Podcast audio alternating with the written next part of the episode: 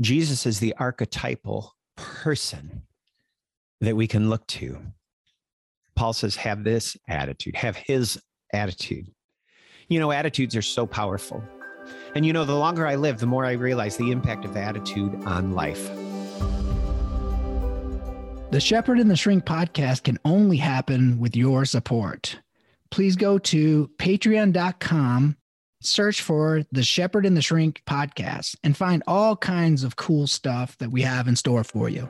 You can build the heart of a lion with a strong mind and spirit, because a lion's natural state is one of safety through courage, strength, and power.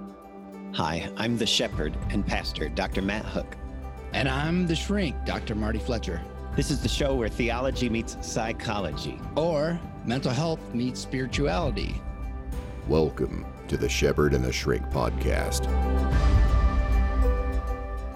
Hey everyone, it's Matt Hook, the shepherd of the Shepherd and the Shrink, and I get to do a solo podcast today. Uh, Marty is doing well, but we just missed each other on our schedules and wanted just to thank you for all your support and uh, prayers that are coming and good wishes. And for those of you that can be a part of our Patreon group, that is a great way to support this podcast and to help get the word out to other people. We love it when you share, when you like, and when you do the five star thing. And believe me, it really makes a difference, especially letting other people know about it. You know, Marty and I had our first opportunity last month, two months ago, to do a professional day for a very large company here in Michigan. And one of the things that was really cool, and this is partly thanks to your support, we were on a Zoom call with 60 managers of a company who occasionally take a Friday and have some training or teaching or equipping for the morning. And we did a three hour session with this group, this very large company. And it was really cool. Several of the people in the feedback the HR director received said, um, This was the best thing that we've been to in seven years. And um, part of the reason we're able to keep going is for those of you who are Patreon supporters of this operation. And I just want to thank you specifically for that. The, the help is coming for people in need. And uh, as we get started today, I just wanted to ask you a funny question. And I think this could be maybe some traction for you in your life. And it has to do with how's your attitude? You know, I was playing volleyball in the church league. It's not really a league, but on Thursday nights. And it's good competition, but nobody's a jerk. And I get pretty frustrated at myself. And one of my daughters was playing, and Jillian said, Dad, you need to chill out. I wasn't mad at anybody else. I was mad at myself. And all of a sudden, it made me see myself through someone else's eyes. And it made me realize that my attitude was impacting her. And she's fine with me and knows me. But I think she was watching how my impa- attitude was impacting some of the other people that were there that night playing volleyball. And that hit me hard. I don't know if you've ever realized yourself when you need maybe to check yourself. There's a great man in our church named Carl, and he said to me one time several years ago, he's been married 55 years to Jane. And he said, You know, sometimes when, whenever I'm frustrated with Jane, I ask myself, imagine being Jane having to be married to me. And I love that. It really made me laugh, but it also really shone the mirror for me. You know, I think so many of the challenges that we try to address here on The Shepherd and the Shrink have to do not with everything out there that we feel is coming at us, but maybe something deep down in us. Because you know what? That's really the only thing that we can do. Scripture, from a Christian worldview, says practice self control. Nowhere in the Bible does it say practice others' control. The only thing we really can control is about as far as we can reach. And so I just want to uh, dive into that a little bit. And one of the biggest influences, I think, is attitude. I heard once uh, an inner city preacher, and she said, Attitudes are contagious. Church is yours worth catching.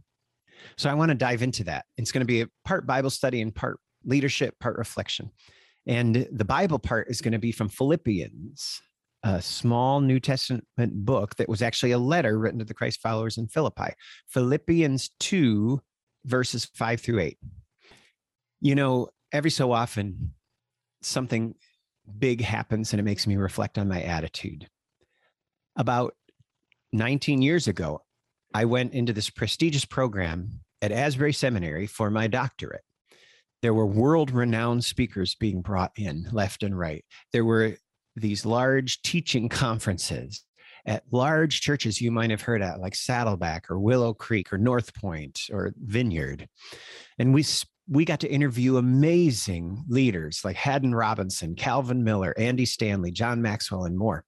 But I think one of the most defining moments for me in that year was the first morning.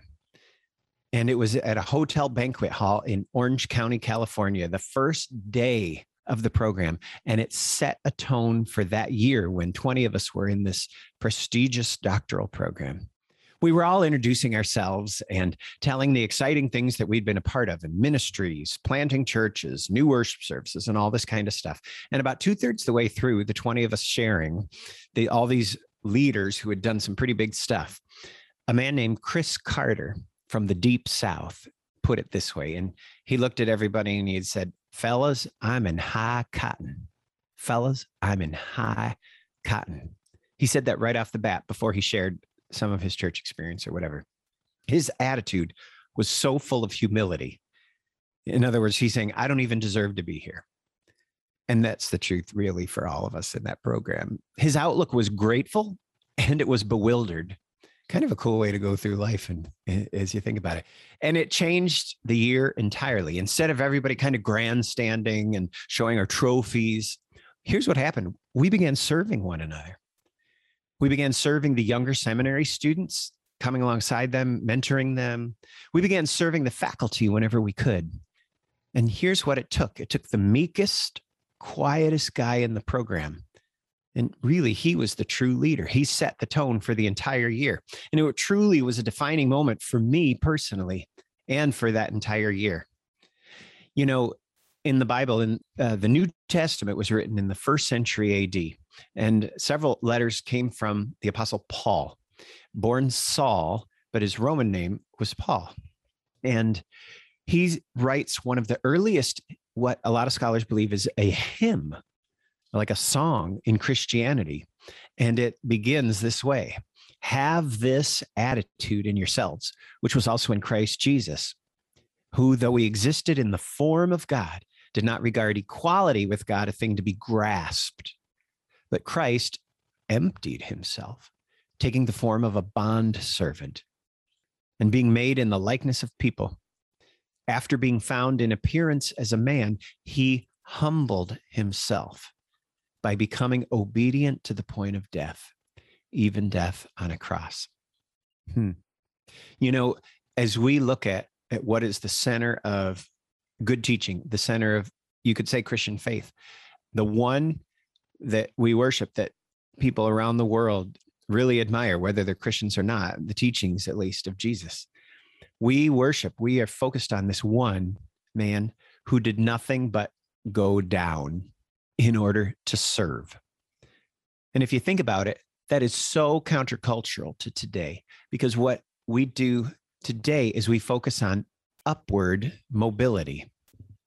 Like we all want upward mobility, right? For good reasons, for good causes. But it really gets you thinking when we're aiming at upward mobility. Those of us who are have a Christian worldview, Christ followers, the one who is the center of our faith, and you could even say the center of our beings for some of us, he practiced nothing but downward mobility. Being found in fashion as a man, he humbled himself and became obedient unto death, even death on the cross. And so Paul says this, and I think it relates to this year and to this culture where we are today, our society. He writes, Have this attitude in yourselves, which was also in Christ Jesus, who, although he existed in the form of God, did not regard equality with God something to be grasped, but he emptied himself. Boy, that jumps out at me. What does it look like to empty yourself? And could you hold that up for a goal sometime in the next three days? I'm just going to empty myself.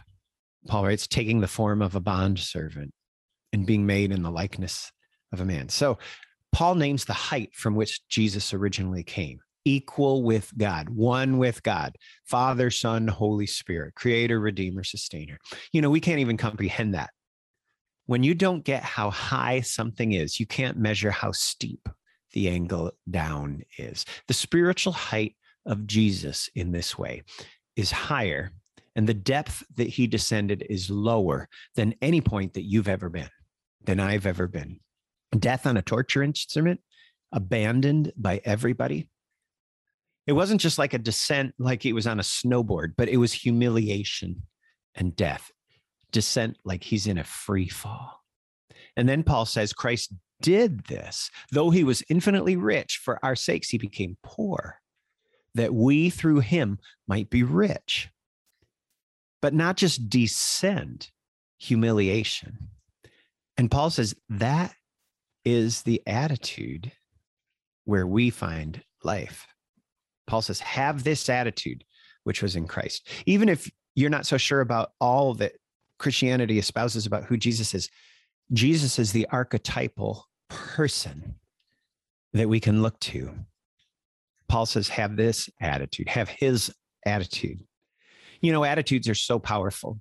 Dollars spent to influence your attitude and mine are in the billions every year.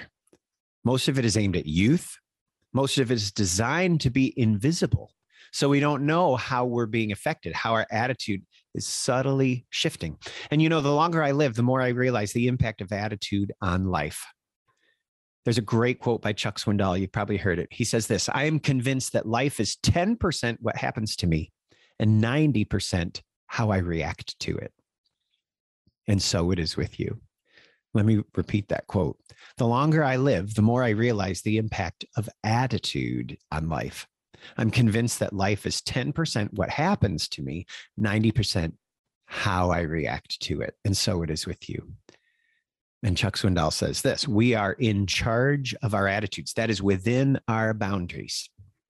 Classic Zig Ziglar said this positive thinking won't let you do anything, but it will let you do everything better than negative thinking will. Positive thinking won't let you do anything, but it will let you do everything better than negative thinking will. Maxie Dunnam, one of my heroes, says this people who believe they can and people who believe they can't are usually both right. That's how powerful attitude is. That's how powerful your attitude is. Kind of funny. I would remind my kids Paul also wrote a few verses after this in Philippians 2:14. Do everything without complaining or arguing. It's very small, but it does powerful and terrible things for your relationships. If we could do everything without complaining or arguing. You know, entire churches have thrived or died because they have not remembered that attitudes are that powerful. Not only are attitudes powerful, they're contagious about 40 years ago, there was a woman at the time, she was 55 years old. She was traveling by train from Detroit to Chicago and just west of Kalamazoo, Michigan. This train broke down. The passengers began to get heated at this delay. And when they found out it would be several hours before another train could be there to pick them up and deliver them the rest of the way to Chicago, it got ugly and tempers flared and it was getting really ugly, even vile. But then this woman, this 55 year old woman who was traveling by herself and who was knitting in her lap the whole time, began to sing. I've been working on the railroad all the live long day. Within moments, everybody in the entire car joined in. And in her train car, the attitude immediately shifted and it was transforming the people along with it. That woman's name is Joanne Hook, my mom. Herm Albright said this positive attitudes may not solve all your problems, but it will annoy enough people to make it worth the effort. I love that. Is your attitude worth catching?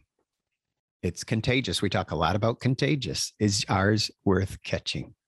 Is the way that we do business catchy? Is the way that we interact with our neighbors catchy? For Christians, is the way we worship God contagious? How about our moods? How about our actions? Is the way that we love and we care for the world different enough to be winsome and contagious? Here's the thing about attitude when it's focused in this way, like Paul writes to the Christ followers in Philippi Christian attitude leads to serving. That kind of scares us off a little, doesn't it? You know, it took me a long time to learn how to serve. And because I was afraid to serve in a way so as to stick out, I missed out. How can my not serving make me miss out on God? Because God loves to serve. God literally threw in the towel the last night Jesus had with his disciples before he was arrested. Jesus tied a towel around his waist and began washing the disciples' feet. This was the job of the lowest servant in the household in first century Palestine. It was a sign of hospitality, it was a sign of humility. I don't know if you've ever participated in washing someone else's feet. It's awful, it's embarrassing, it literally stinks. And that's what Jesus did for us, for his leaders, for all people. But here's the key this wasn't an extraordinary act for God. It was simply right in line with who he is. Jesus Christ was a servant. He was doing nothing more than expressing the serving heart of God. You know, it sounds so bizarre to our ears to say that God, the creator of the universe, is a servant. But I think that's only because our value systems are so corrupted and so distorted. We value not serving, we value being served. We feel comfortable attributing to God those things that we aspire to be. To describe God as all powerful makes him only what we want more of. To describe God as all knowing, again, reinforces what we value. To describe God as all present is not only comforting, but it even affirms our personal value for control. If we want God to be all powerful and all knowing and all present, how many of us would choose to let servanthood be the ultimate expression of all that potential. Isn't the whole point of being God to be served? It would be for us, but it wasn't for Jesus. Jesus said we would be known by our love. But the greatest expression of love is when we lay down our lives for someone else. He literally said that. Greater love has no one than this, that he or she lay down their life for their friends. Until then, it's called, until, until God calls you to lay down your life for somebody, we call it servanthood.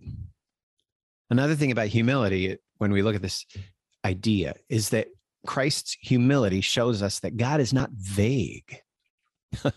you know, aren't you tired of following Jesus in a vague way? I want to get specific. Does God still call people to empty themselves like that? Yes. In my branch of Christianity, which has been the United Methodist Church, over 1 million children are fed every day. Every day. We don't brag about it though, so people don't even notice. You know, other things I've witnessed through the years. I I know a lonely man, a lonely young man whose life was changed when he began giving himself to help out with the youth ministry. I know parents whose main job used to be getting food on the table and getting kids to sporting events whose lives were changed. They emptied themselves so that now they have conversations with their kids. They teach their kids about what it means to follow Christ. They impact other people's lives. You think that wouldn't impact our schools? So many people have found joy. They've found fellowship within the last month by serving at organizations, local organizations around here. It's Faith in Action, it's Alpha House, it's Cast Community. It's even activities within our church, like the rummage sale coming up this week. People love to empty themselves. And in that, they find joy, they find fellowship, they find meaning, they find purpose, they find traction for their lives. You know, a number of people who joined a Bible study for the first time this year have emptied themselves of resentment. Because if God really is the center of the universe and I'm not, it changes everything. I know people whose lives were changed so much so that they paid off their debt and they are now generous in helping other people because their attitude of emptying themselves literally realized okay, I can empty myself enough to figure this out. I know people who gave up other addictions and they're now at a much greater level of peace. I've seen it happen in our own family. People who hadn't thought of themselves as leaders when they empty themselves and forget about themselves, they became leaders. Around here, it was in a Bible study because other people needed Christian connection. Around here, it was something called divorce care because that is such an awful time. And people who hadn't thought of themselves as leaders suddenly stepped into that leadership role another group called Grief Share. And people emptied themselves so that they could serve once a week, whether it was children, youth, or adults going through a time of loss.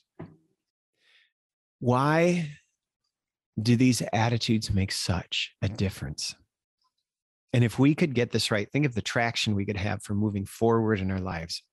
The Apostle Paul wanted the people in Philippi to live their lives fully to do this, he takes them to the cross.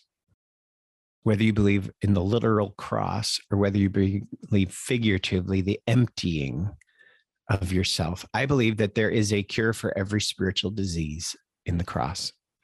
I also believe that there's traction for your life to be well, to do good, to find strength, and to make a difference in the world. But I would also say there's something about the person of Jesus Christ I would say, as the pastor from my worldview, we can never go to him too often. He is never a dry well. He always has something for me. I can speak from that personally. The problem is we don't think enough of him. We're poor because we don't go to the riches that are any one of ours in the cross in Christ. How many people are feeling sad, anxious, lonely, constantly holding on to bitterness or frustration because they don't know this message and they've allowed it to impact their attitude, which of course impacts every iota of their life. We put it this way at our church if you love people, the best thing you could do would be to take people to Christ. Since you can't always bring people to your spiritual home, you must carry Him with you. As I wrap up, I just want to offer a challenge and an idea this week. This week, starting today, practice what I call the first 15. The first 15 is this the first 15 minutes of your day.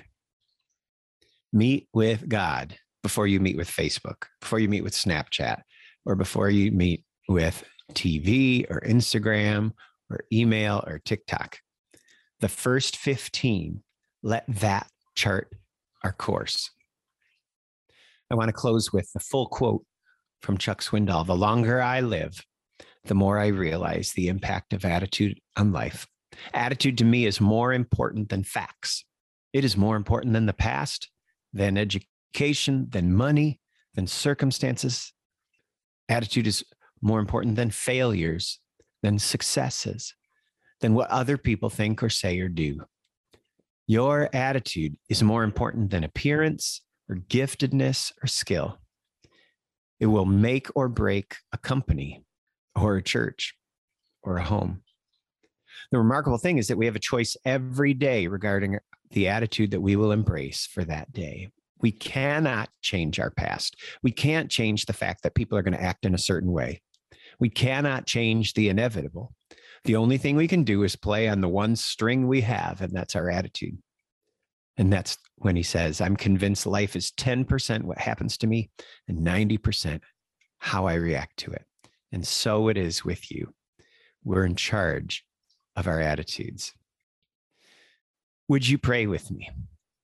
Almighty God, I thank you that that you have given us a tool, you've given us encouragement, you've given us an opportunity to change our lives. You've given us an opportunity, a moment in which we can uh, find traction in what we want to do and where we are heading. And it all has to do with our attitude. Lord, we tend to think of our attitudes as invisible, just something inside, but they they leak all over us, all over other parts of our lives, all over the people around us. so I pray, God, for our attitudes. I pray that we would guard our hearts. And I pray that we would have the attitude which was in Christ Jesus, though he existed in the form of God, gave up everything in order to become a, a servant, even to the point of death on a cross. And it ends by saying, and because of that, God has raised him from the dead and put him in the highest of high places so that every tongue on earth and above the earth and under the earth, at the name of Jesus, every knee would bow and every tongue would confess that he's Lord. Boy, if that doesn't change a thing or two. God bless you, and we'll see you next time. If you like what you're hearing, join us at Patreon. You can talk to us personally there, get cool merchandise and exclusive video content, and more. Just go to patreon.com and search for the Shepherd and the Shrink podcast. You can get involved for as little as $1 a month. Thanks for listening to the Shepherd and the Shrink podcast. You can check out the show notes from this episode, get free resources, discover more about our work, and all the ways to subscribe so you never miss an episode of the show. Head over to drmartinfletcher.com.